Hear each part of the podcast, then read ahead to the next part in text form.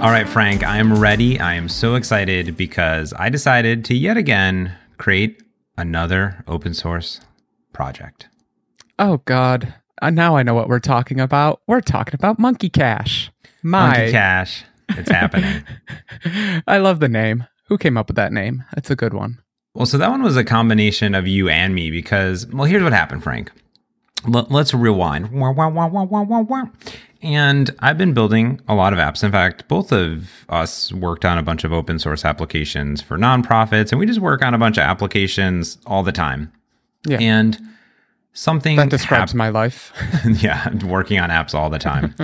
uh, well, both of us always run into almost every app developer probably runs into the same problem, which is that I have some data that I pulled from the internet or my users entered into the application. I need to save that data.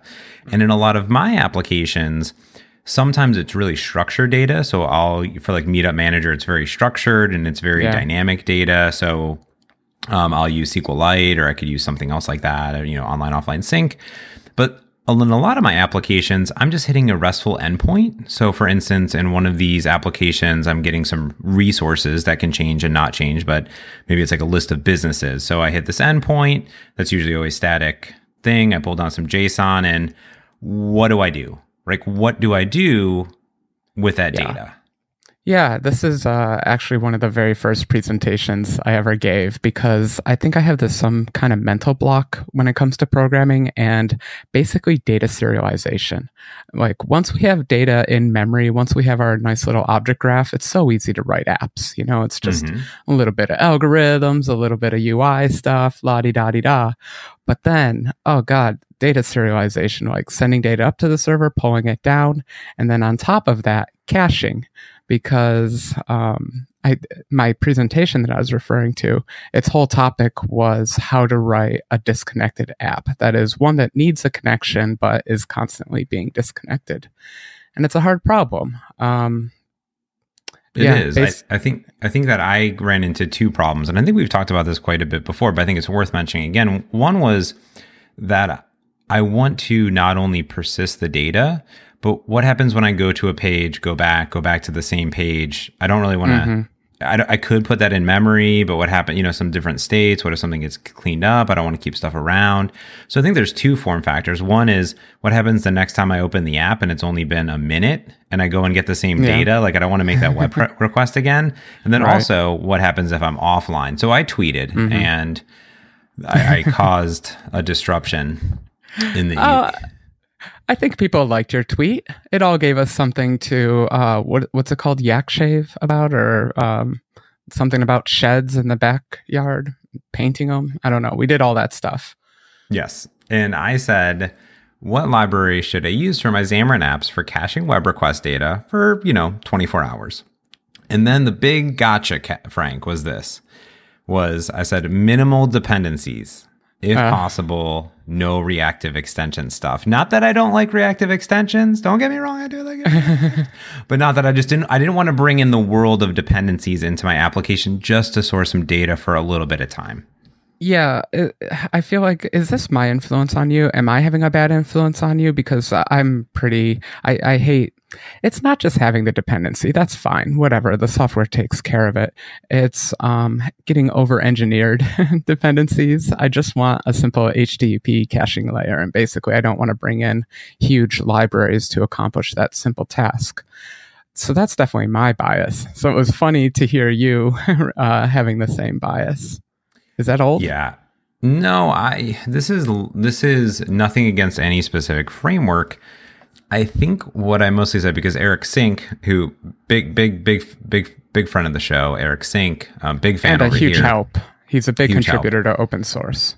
Yeah, Eric Sink's amazing. And he chimed in and, and he was like, no RX stuff. He was so sad. And I said, well, you know, I mean, I love RX, just not in my mobile apps. I think there's too many dependencies. There's, you know, other stuffs. Uh, I said, maybe I'm just old school. I- I just don't know. I, I, I'm, you know, I like the idea. And what I really said is, I said, I'm always blown away by reactive extension demos and I love it. Mm-hmm. But just like other libraries, when I do when I want to do one little small thing, I don't want to install a world of dependencies. And also, um, I want to understand what's happening. I'm like, I think that's one of the biggest things for me. And I followed up a little bit more later on in the conversation. And I said, you know, I also think about um, what happens when I hand this project off to somebody else or open source the project or do something else? Are they going to be able to understand, you know, how this all works? And and mm. I think I'm that's why I enjoy libraries like reactive extensions or AutoMapper, these things. I'm just not going to use. I'm not going to use Fody. I'm not going to use AutoMapper. and people can yell at me. That's fine. And and granted, that being said, some of these are very different types of things. But to me, they they they hide some of the magic. I don't need mm everything to be hidden from me. I'm okay with it being vo- more verbose. These these things are pretty powerful, but I, as a developer, I want to understand the code that's going in um, yeah. and going out. You know me. I'm um, I'm pretty promiscuous when it comes to architectures. I've tried a little bit of everything, and with my apps written in F sharp, I've definitely taken a reactive style of programming. So it's kind of funny to hear you talking because at the same time that I've written lo- lots of apps in that style, it's a, it's a style I love. Um, I don't recommend it for everything, honestly. I think it um, forces a certain rigor in the way that you design your app, and everything kind of has to buy into that system. It really throws away the old fashioned way of just cobbling together apps as we're all familiar with and comfortable with. This one I think to do it right um, requires that you think a little outside the box and re-architect your app and do clever things. And I guess my biggest argument is sometimes I don't want to do that. Sometimes I just want to cache some HTTP requests. Yeah. I don't want to have to relearn the entire world to to do this one little tiny thing. And mm-hmm. and I think that's kind of what what kind of sparked it because people were like, "Oh, you could just use Akavache," and I knew that was the very first thing that people would say not knowing that everyone knows that it's all based on reactive extensions and stuff. And Paul Betts and um, a bunch of other people created and maintain it. And yeah. it's a beautiful library. It, it's super great. It's also based on SQLite and has JSON.NET and it has a bunch of other reactive extension stuff. And I go, mm, nah, I don't know. It just seems, and, and it also seems like that library does too much, right? I think that's another complicated part of it is sometimes libraries do one or two things really well and then all of a sudden mm-hmm. they get mm-hmm. out of control. It happens with my plugin sometimes. I'm like, I really yeah. wanted to do this one thing and then feature, feature, feature, feature, feature creep, right? So yeah, I, I think that was the problem. I want to give it also a shout out for Akavache because it is at least very well engineered. It's very fast at what it does. So let's take a moment and say it's just a way to um, throw, it's like a key value store, I guess, essentially. And it's just a way to throw objects to be saved away eventually and um, persistently so that it survives reboots of your app. Written by a friend of the show, as you said, very good software. But as you also said, yeah, it's huge. it's this, I guess it's fine as long as like, you know, it's not slow, as long as it's not actually affecting your performance. Mm-hmm. But a library like that has grown and matured and does a bazillion, million, gazillion things, whatever the word is. Yeah. And sometimes you just want a library to store a stupid file away. I think that that's the biggest thing, right? I, I, start looking at the library or any library I start to investigate, and, and I'll tell you a good story of this too. Is two stories. The first thing is when I'm reading documentation, and the very first thing I see is that I have to use system reactive dot Linq important. This makes a wait work. And I'm like, wait, I, this, you know, it like throws me into a word loop. yeah, exactly. That's what I think. And then I start looking and I go, oh, this is interesting. There's multiple, this is what I actually like about Akavache is you can use reactive extensions or not. Like you can, there's literally two APIs to do the same thing because it's I observable. But then I'm like, why are there two APIs? I'm very confused. like, you know, how do I yeah. use this thing? Um, I don't even um, know how to answer that. That is uh, something we should mention. We always talk about reactive extensions. It's that's just a very big library to do reactive style programming, but you can do reactive style programming without any of these libraries. As I said, that's how I write my software. You can start with iObservable, or you can even throw that away and say I want to do it my own way. Um, but yeah, in that case, I am curious why they have the fork. I don't know. I'd have to look into that library. And it's like when I go to use other libraries too. I remember I was working on this old uh, contacts uh, plugin, which I've now decided contacts are too way too complicated for a mm. plugin. Mm. So sorry. Oh no. Okay. Um, it, but you know, it, it, happens. But someone wanted to add the UWP support, and they brought in AutoMapper because like, oh, we need to map oh. the Windows person contact to your contact, and that's what yes. AutoMapper does, right? Mm-hmm. Um, it's a it's a library by Jimmy Bogard, a, a friend of the show, big, big friend in, in, real life too. Um, and Jimmy's great. And it maps things. But Yeah. my whole thing is why do I need it to I'll just map it myself. Like I can Right. just map it myself for this one little thing. You know, so it's it's in the title. It's auto mapper. This is something that's going to do it automatic for automatically for you if you need to do it for 10,000 different classes. You know, I have a giant enterprise app that has a, uh, lots of classes. Uh, but as you said, if I'm mapping, if I'm just, you know, converting one object to another object, I can write that function. This isn't rocket science here. I don't need an automatic mapper. Boy, we're sounding very crouchety like old men here, aren't we? But mm-hmm. I don't I- I need think- your auto mapper.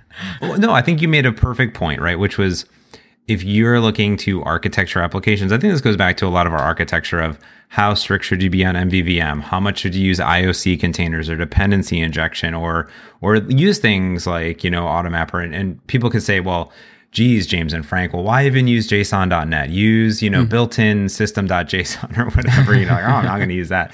But, Yeah. you know, I think it depends on on my workflow because as someone that works a lot in the open source, then I go, okay, well now whoever wants to now contribute to this code not only has to go learn my API, the Windows API, but they also have to figure out how AutoMapper even works to go ahead and bring this in. So that's kind of my thought on it. And I've always been a fan of plugins or things that have less dependencies. Um, so It's, it's an interesting argument, but I'm going to in- interject for a moment. Okay. One thing I have actually been super surprised with with open source software is everyone else's technical capabilities. Mm. I've released software where I'm just like, there is no way anyone's going to be able to figure out this code, let alone figure out a patch, let alone fix a bug or add a feature. And then day one, someone adds a feature and just like, wait, what? How did you figure that out? They're like, I read the code. I'm like, ah, you're so smart. So um, I, I- I like where you're coming from. Yeah, you don't want to force people to learn all this stuff, but just putting it out there, my God, people are smart. that's true. Maybe I need to have more faith in people. Is that is that my problem really at this And just point? just putting it there out. uh, Just you can think on that thought a little bit. I will think on that thought. And I will say though, not only did I get a lot of responses to this tweet, it had me thinking, but it seemed to also have you thinking, Frank, because Mm-hmm. you early on trolled a little bit. I'm not gonna lie about it. it. yeah, it, was definitely a troll thing. So, uh, someone mentioned the RX thing. Maybe it was Eric, and Mhm. I was just gonna let it go because whatever, you know, people got to the troll. So I think there was already a little trolling going on. Oh, yeah. but then um, something happened, and just like other people started responding to you, and I found like you were actually defending the position. So I just wanted to do my own little trolly response, defending your position of, you know. I, let- I just want to. Oh, okay. Let me oh, quote you real quick. So, so after this, Frank Frank chimes in. He says, "So you're saying you want an HTTP caching library and not not a fundamentally new perspective on programming? Odd. I love it. a little love it. trolly, a little snarky. A little trolly. So all I was trying to say was, um, look, uh, this guy out here has a need. He's asking for a library that satisfies his need. And when someone says, "I don't want something," like you specifically said in the tweet, "I don't want RX," the proper response is not to say. You should use RX or try to make you feel bad about it or convince you not to use it.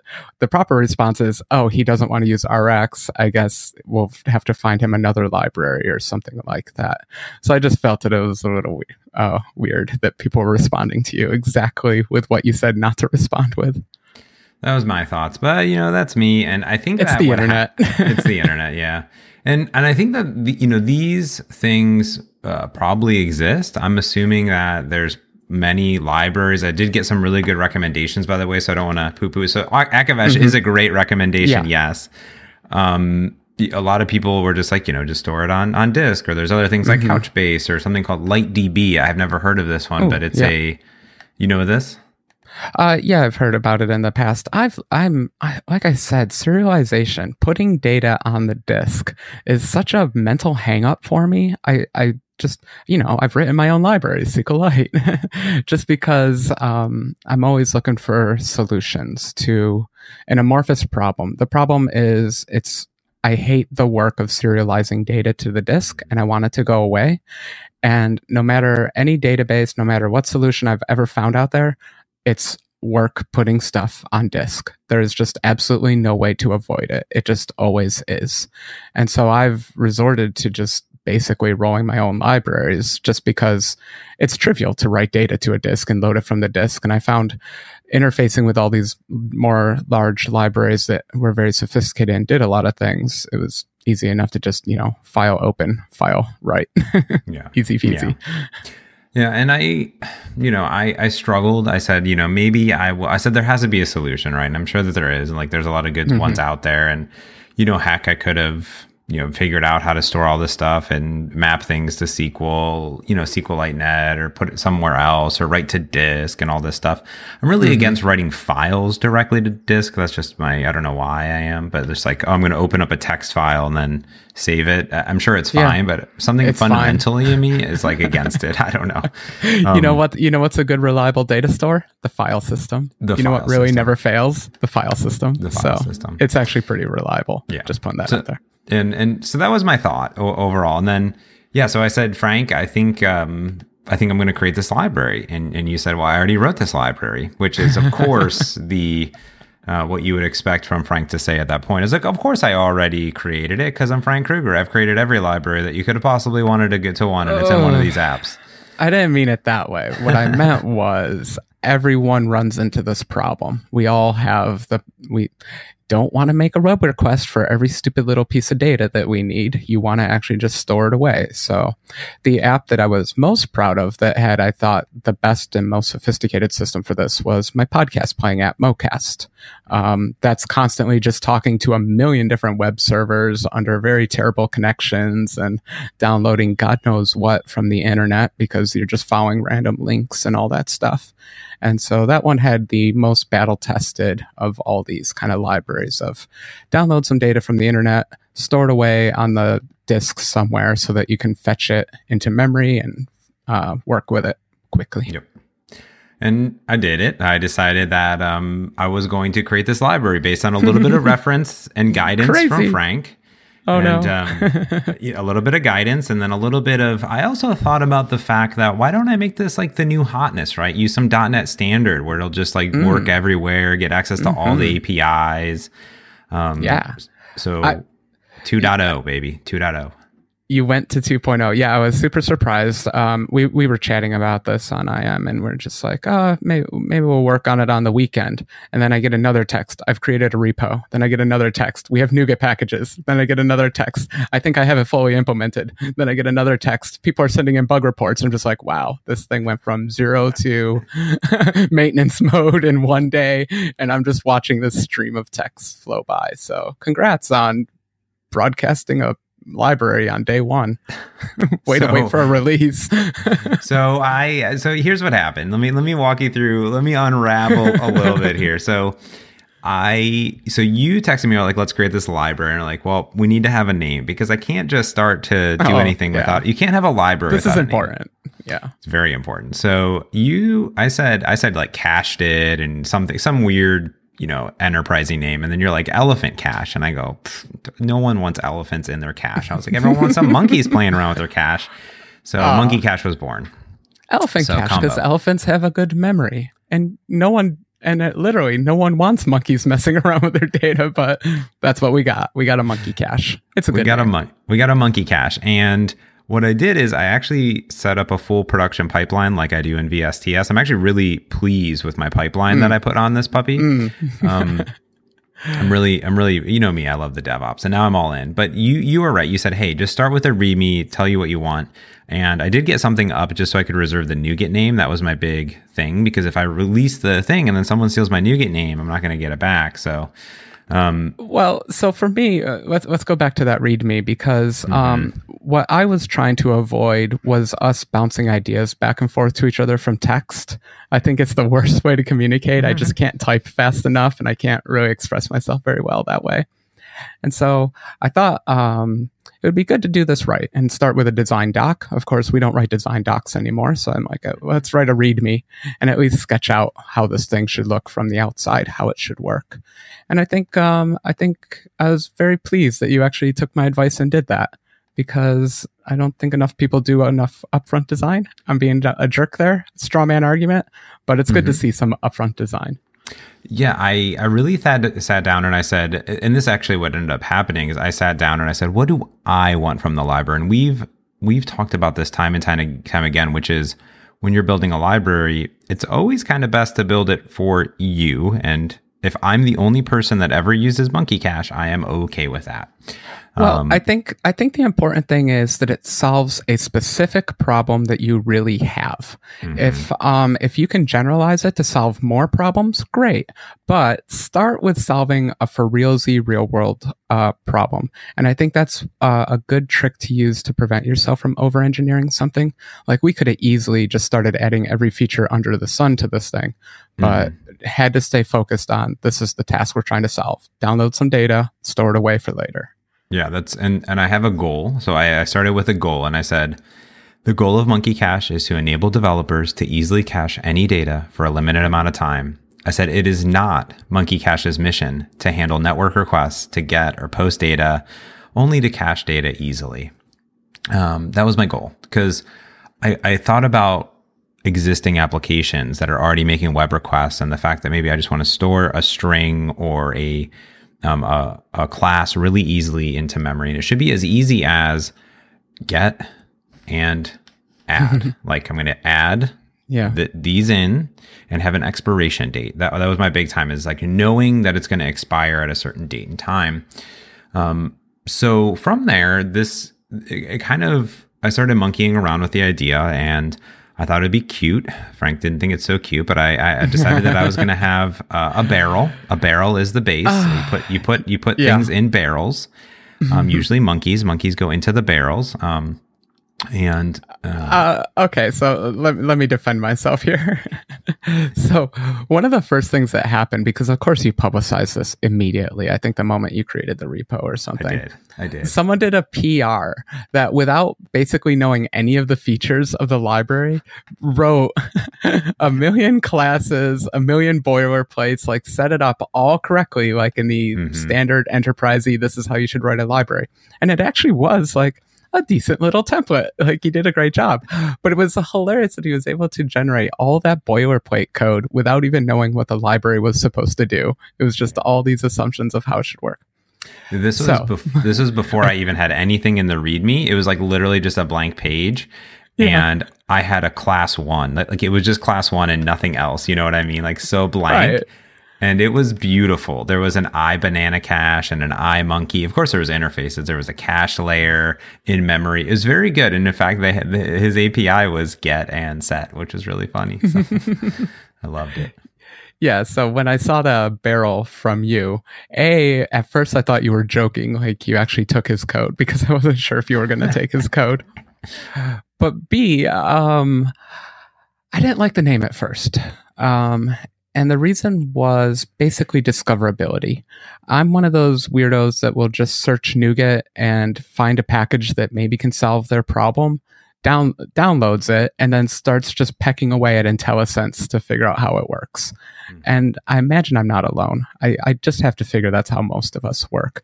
Eventually, if you fail at that, then you go read the documentation or maybe you glance at the README or something. Mm-hmm. Either way, I thought that the name Barrel was undiscoverable. Like there's just no way you're going to know that that's the main object to work with. A barrel? That sounds silly.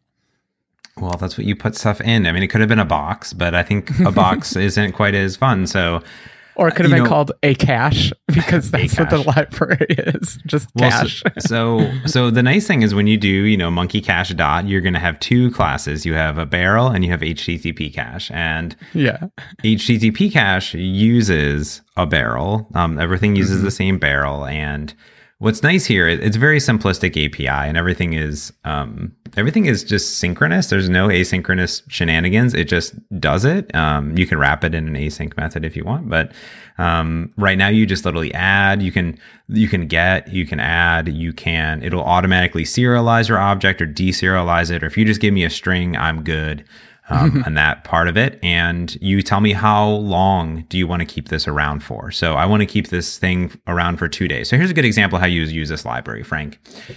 Um, this is just the barrel, just the barrel API. So if I was using the Barrel API, I would say, Am I offline? And if I'm offline, we'll go try to get the object out of the barrel. So hey, give me give me my list of monkeys back, right? So that's mm-hmm. my, my, my link, and I give it a key, and the key is always the URL, or it could be any key. It doesn't matter. It's just a string. Yeah. And then, but if I am online, well, the first thing I'm going to do is check to see if I'm expired. So like, am I expired? So, so is expired? We'll check to say, is there something in the barrel? Like, does this mm-hmm. does this key exist, and is it still valid? Yeah. And if so, then go ahead and return that. Else, I'll just go make my normal web request, just like I always would, and then I would say barrel add, and I would say, hey barrel, go add this for a day, and boom, then you're you're done. So the rest of your logic, it's literally three lines of code, and you've now implemented online offline mm-hmm. data synchronization in your app. Yep. I like it. I think we have to revisit the parts about it being synchronous or not. And I think that mm-hmm. the name HTTP cache really stands out in, in the word barrel now. So like you know, it looks like one's named by Frank and the other one's named by James. It really mm-hmm. feels that way. But um I already have feature requests because I, I tend to do um, collections like this slightly differently than you. I don't believe in checking for network connectivity. I just don't think it's a good test to do. And I think all logic based on it becomes tricky and weird and just bad. And so, what I prefer to do is if I have a query or a resource I want to get that's normally off on the internet, then I prefer a two step approach. One is um, I try to get the object, and let's say the web request fails because I'm not connected to the internet. It would return uh, two possible things a default object like a placeholder or the cached version.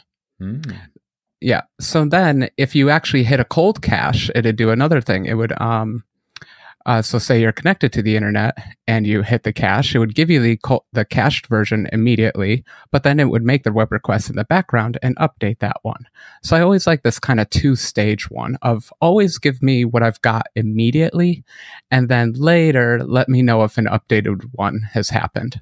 Hmm. So that's how I prefer to write my caching in apps. But, you know, small differences and we can make this library do what I need. Yeah, I think so. And I think actually with the API as it exists today, that's why I wanted to make it feasible. Because here was, here's the problem when I start thinking about these APIs and I start looking at, and as I started to examine some of these APIs like Akavache and these other ones, I go, I go, well, these APIs are written by someone for how they decide they want to manage their cache and how they want to make HTTP requests. And mm-hmm. I go, I'm not going to be able to solve making web requests. Eh, like that's just hard right. because I started looking at some of your implementations and some of your apps that you had shared with me. And I was like, well, there's headers and there's credentials. And I'm like, mm-hmm. how can you mm-hmm. plan unless you say, here's, give me an HTTP client and I'll go make a request. But at that point, why am I making the request for you? Because it yeah. seems as though you want to do something so custom. So the barrel at the base of it is just a simple key value store. And you mm-hmm. are the one that are in charge of do you want to check for internet connectivity? Go for it. It's up to you. Yeah. It's up to you. Your you, your barrel is your it's all yours, right? You're going to empty that barrel, you're going to fill that barrel. it's all good. And that was kind I of think, my thought behind it, you know, because I can't solve everybody's problem, but I know how I want to use it, which is kind of like this this actually gets back to what we were saying was we don't want a library that does a lot of things specifically because those are the ones that trap you into a certain pattern. It's very hard to write an HTTP caching library without accidentally writing an HTTP library. You know, you don't want to write that layer and you don't want to take in, say, Akavache's version of that or whatever. And so the trick to that is to just make your library basic primitives. And so what is a cache? It's get and set. And that's about it. And that's what you did. So mm-hmm. simple trick. And this goes along with our, now that it's so easy to make NuGets, even small libraries should just be NuGets now. And I think they're more powerful that way. Oh, totally. Yeah, totally. I think in this instance, I'm, I'm, you know, it's not done, right? Because literally we've, worked on it. I'll say I worked on it, but there, there's with no guidance, there's no we. There's there's Frank um, Frank mentoring along the way of, of doing this a lot of times. Mostly yelling at you to stop bugging me about this library I'm trying to work. that is actually mostly that's mostly it to be honest. And um, I think I'm still a little bit a long way off. I've been changing the API here and there, but I actually tweeted out a demo of it, totally working. Like over the weekend, I went off and I created an object. I shoved it in. I closed the app. I reopened it, and there's the object. It's there. And um, I guess we never mentioned how this works, but it works because I'm using SQLite Net. That's what I'm using. Are you? Okay. I, I was waiting for that punchline because I haven't actually looked at the source code in a while. And so hmm, you went that route. So that's what my old libraries did. I would just uh, create these little SQL objects and just shove all the data in there. As much as I am a fan of the file system, uh, SQL databases are reliable and simple, especially the SQLite that's built into things. Mm-hmm. So you took a full dependency on SQLite Net. Neat. I did, yeah, and I think it was at a good point because SQLite Net works on every single platform. Um, it works running unit tests. It runs on iOS, Android, every version of Windows, anything that's .NET Standard. It's just a .NET Standard package, which is mm-hmm. really cool. And um, I actually copied your data model. So the data model is really simple. The key is a is a URL. It's actually just a string, so it actually could be anything. Yeah. It doesn't have to be a URL, but ideally, I'm thinking you're going to be caching URLs. Mm-hmm. Um, and then I have uh, contents, which is a string. So you can pass me a string and I'll store that string. Else, if you pass me an object, I will serialize that object with our good friend JSON.net, which I'm still up in debates with that we'll talk about later. And then I have two more things. I have a date time expiration date. Um, which you never give me the, the expiration date when you want it to expire. You give me a, a time span. Say, I want this to expire in an hour, in a day, in five days. And then I will take date time UTC and then append it on. Yeah. And then I have one more thing, which is an optional e tag. And this was kind of a request by you because for how HTTP clients work, having this e tag, which you can correct me if I'm wrong. An e tag is essentially a timestamp from the server that says it's kind of like a hash, like this was the last mm-hmm. modified change. Is that correct? Yeah, a, a, hash is the better way to think about it. Uh, it doesn't have to be, but it is regarded in the same ways as a hash. A hash is I can generate the hash from the content. That means the hash changes whenever the content changes. Mm. And that's the same rule you want with the e tag in HTTP whenever the content changes, the e tag should change. So hashing gives you that certain ability. The nice thing about e tags is if the cache uh, does go cold, uh, if we can query it, then you can say to the server, uh, I know this expired, but I have this version of it, this version with this hash. Do I actually need to download a new version from the server? Mm. And while that doesn't save you the connection to the server, you still have to connect to it, it does save you the download. Mm. So for big things like images or podcast MP3s, it's a big deal. Yeah, that makes sense. And also at the same time, there's probably big blobs of JSON that not doing anything is a lot faster than than uh, than um than it. Yeah. So so that's what I have. That's what I've done. All the co- code is on on GitHub, and by the time this comes out, um, you know, we'll probably have some new releases. I'm kind of excited to get some feedback, but it's in a very early beta. And and I think the reason I wanted to talk about it is because I, I am like we've talked about caching data, but I was like, why doesn't this thing exist? And I'm sure that it does, and people are going to be like, use mine or use this or use yeah. that. But at the same time, I'm like, I really wanted this library is under 200 lines of code right now. Like I don't mm-hmm. know, that mm-hmm. seems awesome. We'll have to check back. I feel like we say this every episode in three months and see that it's now at 2,000 lines of code. We'll see if you can actually uh, keep it in check like that, especially with all the feature requests that I want to help me out. Yes. But yeah, it's an admirable goal, I think, to create these small, tight uh, little libraries that are um, uh, just unopinionated, that they don't force any constraints on you or anything like that. I do want to segue into a quick topic because I hope people are questioning what about unit tests? Is this thing uh, 100% code coverage? I mean, it's, so, it's only 200 lines. So that is a great question. And I'm glad that you asked. You know, I love writing unit tests. Mm-hmm. Mm-hmm. So mm-hmm. I have a suite of tests. That is correct. I have ah. barrel tests and I have HTTP tests, and I test every single method um, wow. for okay. successes and failures. Yes, that is correct. Nice. Because it's a .NET Standard library and doesn't actually depend on any uh, running on a single device, um, which is really cool. And I can just run it inside of the NUnit tester, not even NUnit, uh, Visual Studio yeah. Test Runner, which supports both mm-hmm. IDEs. I test all the methods. I have almost 200 lines of unit tests for the 200 lines of code. um, okay, you totally get a pass because I'm just going to assume you have the full coverage there. So that's nice. I think so. Uh, you just have to hope that that weird SQLite library holds up and doesn't fail on you. That is correct. Uh, that that is that can only be. Um, and, and actually, it's it's funny because I didn't I didn't even go on SQLite Raw. I just went on your library SQLite Net. So don't don't mess it up. That's what I say. Uh, I, we should give a little shout out there to Eric Sink, who we mentioned at the beginning of the program. He's actually the author of SQLite Raw, which is actually the magical part of SQLite Net that makes it able to run on all the different platforms. Mm-hmm. In the early days, I did all that work myself and it was terrible and I kept falling behind. But now Eric does all that work. And so I'm eternally grateful to him. Yes, that is correct, and that's why I love it. So I'm very excited. I I think that caching around with these monkeys have been have been lots of fun so far, and I honestly think I'm going to start using this inside of my library or some of my applications because I wanted to do this, and then I thought, you know, I'm not just creating one app; I'm creating multiple apps. So mm-hmm. I want to NuGet this puppy up. So hopefully, Frank, I I will say this one last one last thing before I get a little bit of a um, little listener feedback that I want to get into.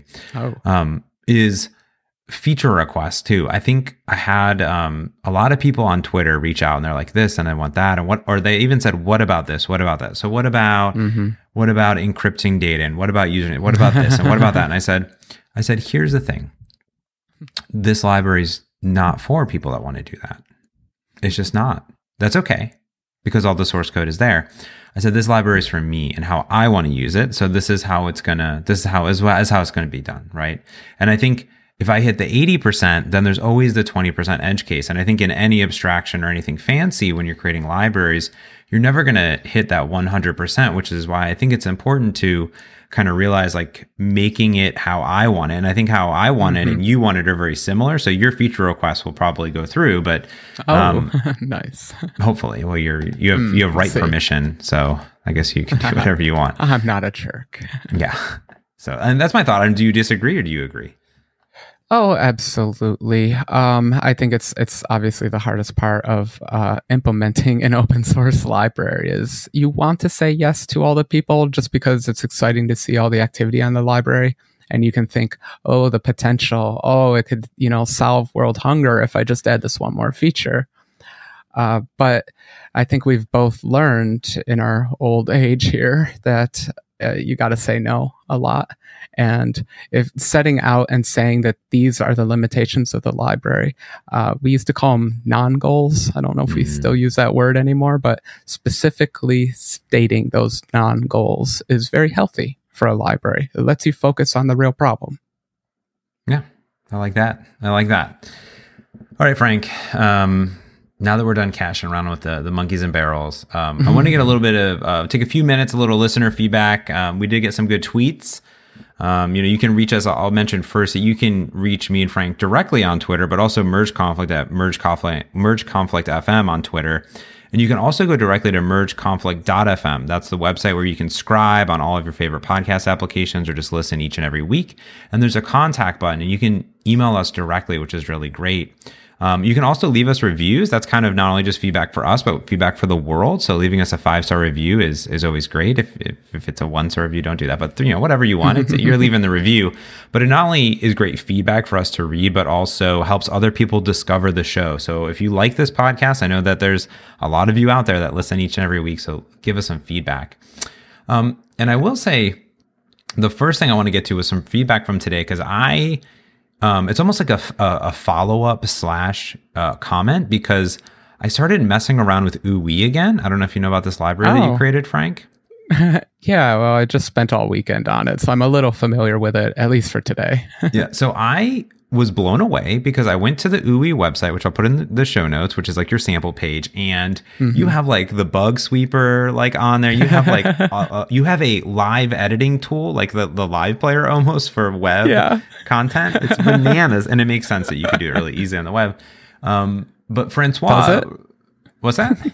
Does it does it make sense? Because that was hard. Why not? It, of course it makes complete sense. I think you're and i think you're using like the editor control which you implemented and then to actually yeah. do it. Was pretty it's uh, yeah. xamarin forms creating xamarin forms yeah um i you you can't create a content creation platform without getting a little meta circular with it. You always have to implement kind of itself in it and just to see how it goes. So um so this weekend i just um i finally had a weekend free where i could just work on some things. And so i implemented a lot of stuff a lot of new renderers for the xamarin forms binding to we and i basically with the goal of getting the bug sweeper app working because uh, Joseph from Xamarin, he's like, I, I don't believe this thing works until I can play bug sweeper on it. So this is a, a short little Xamarin sample that's just a clone of Minesweeper. It's quite fun.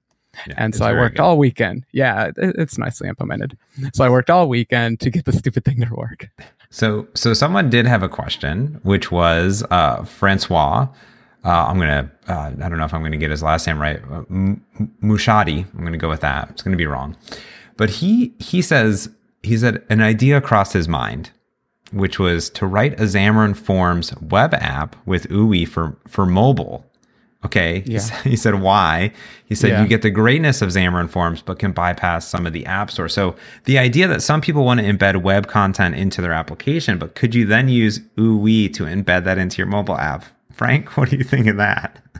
So here I have to admit something. This was actually always the intentions of the library. So I specifically designed it with this capability. In fact, if you look at the source code, it can do this. It can host itself within an iOS app, even without taking a dependency on iOS. It uses some reflection magic and it can integrate it itself right into iOS.